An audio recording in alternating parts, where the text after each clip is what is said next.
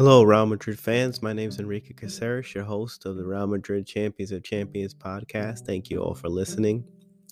Let's recap the game Real Madrid versus Cadiz La Liga game week 14. Result of the game Real Madrid 2, Cadiz 1. Victory for Real Madrid.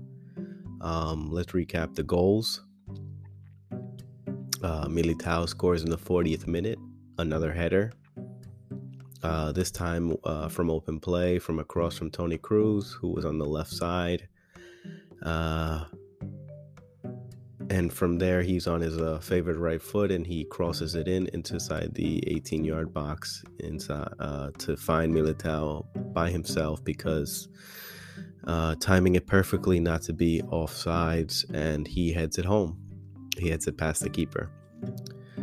Then in the 70th minute, we get Toni Kroos's goal to make it 2 0 uh, Real Madrid. He, uh, Vinicius Jr. is on the his left side trying to cross the ball back in to the box again, and it gets blocked. Uh, the rebound comes back, and on and Toni Kroos on on the on the volley, uh, perfectly timed volley with his right foot, blasts it past uh, the Cadiz keeper. Beautiful strike, wonder strike. Uh, it was well worth it to to lead the game. And then the third goal comes from Cadiz, 81st minute after uh, a shot. After a uh, Cadiz player shoots the ball towards Courtois, he blocks it, um, but then lets it loose a little bit. He uh, doesn't grab possession fully, a second player from Cadiz comes in and, and he's able to block it there. Again, Courtois, the Madrid keeper, blocks it. But then the third attempt by uh, by a Cadiz player scores, and um, that leads it to one. Uh, we did have some shaky moments in the game. Uh, let's just say this game could have been easily 2 2 as well, or it could have been 3 3 1. Modric missed a clear chance um, after Toni's cross uh, his goal.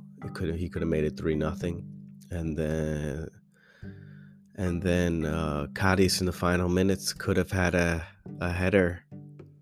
Could have had a header goal, but it went over the bar. I think he the Cadiz player got a little intimidated by Courtois coming out, trying to lob it over him with his head. Uh, missed the goal, missed the crossbar went over the crossbar. So, uh, let's talk about the lineup of the team and the strategy, which uh, we went back to a conservative lineup of Valverde playing that hybrid role as a winger, right winger, and right midfielder. Uh, stepping in in midfield when we're without the ball in defense and playing a winger when we're in offense and we had uh, next to him he had Vini Jr. and Rodrygo, and then we had Modric, Kroos, and Tchouameni in the in the midfield, the trio, and then Vasquez playing right defense. Which, when they play Vasquez, it's signs of uh, we're gonna have more possession. He's not gonna have to defend a lot, and uh, he can have freedom to go forward a little bit more. He's more he he technically is a right midfielder converted into right defense. So I think we went with a conservative, but also a attacking fullback on the right side to pro- to provide more width. And I think this is right. I think we're going to start using this going forward after the World Cup.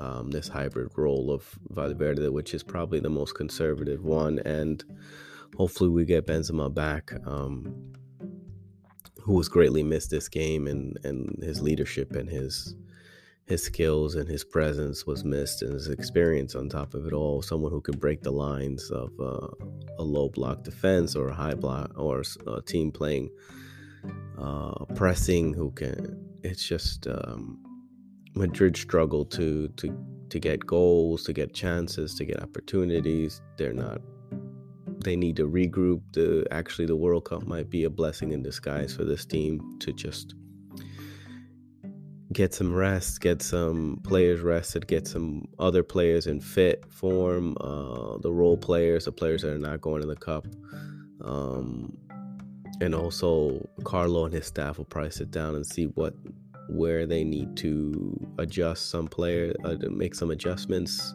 towards the team, and maybe different training sessions. Um, the team was just sluggish today on it all. I mean, we weren't at our best. Um, we haven't been our best for quite some time. I think a lot of games have affected us, and we have players like Rodrygo and Vinicius Jr. maybe having one eye onto the World Cup. Not sure, um, but I think this lineup here is with our with Rodrygo maybe coming off the bench. He's more impactful with Benzema playing center forward. Is is uh, as the focal point is more important. And Modric and Toni Kroos, maybe a little rest and a break from the team, I think can only can only help us. We we need to. We're still close to Barcelona with two points.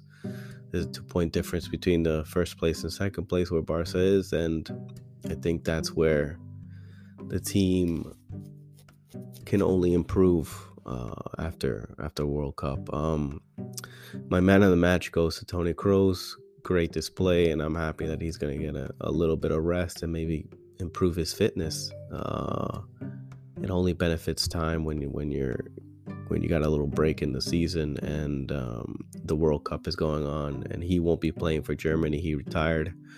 With his assist and his goal today, he earned the man of the match, and he also defended very well in midfield. Um, both sides of the ball, uh, tremendous player, good experience good experience, and um, he he really ele- elevated the team for these certain kind of games where we need players like that to step up, not just our uh, attacking players.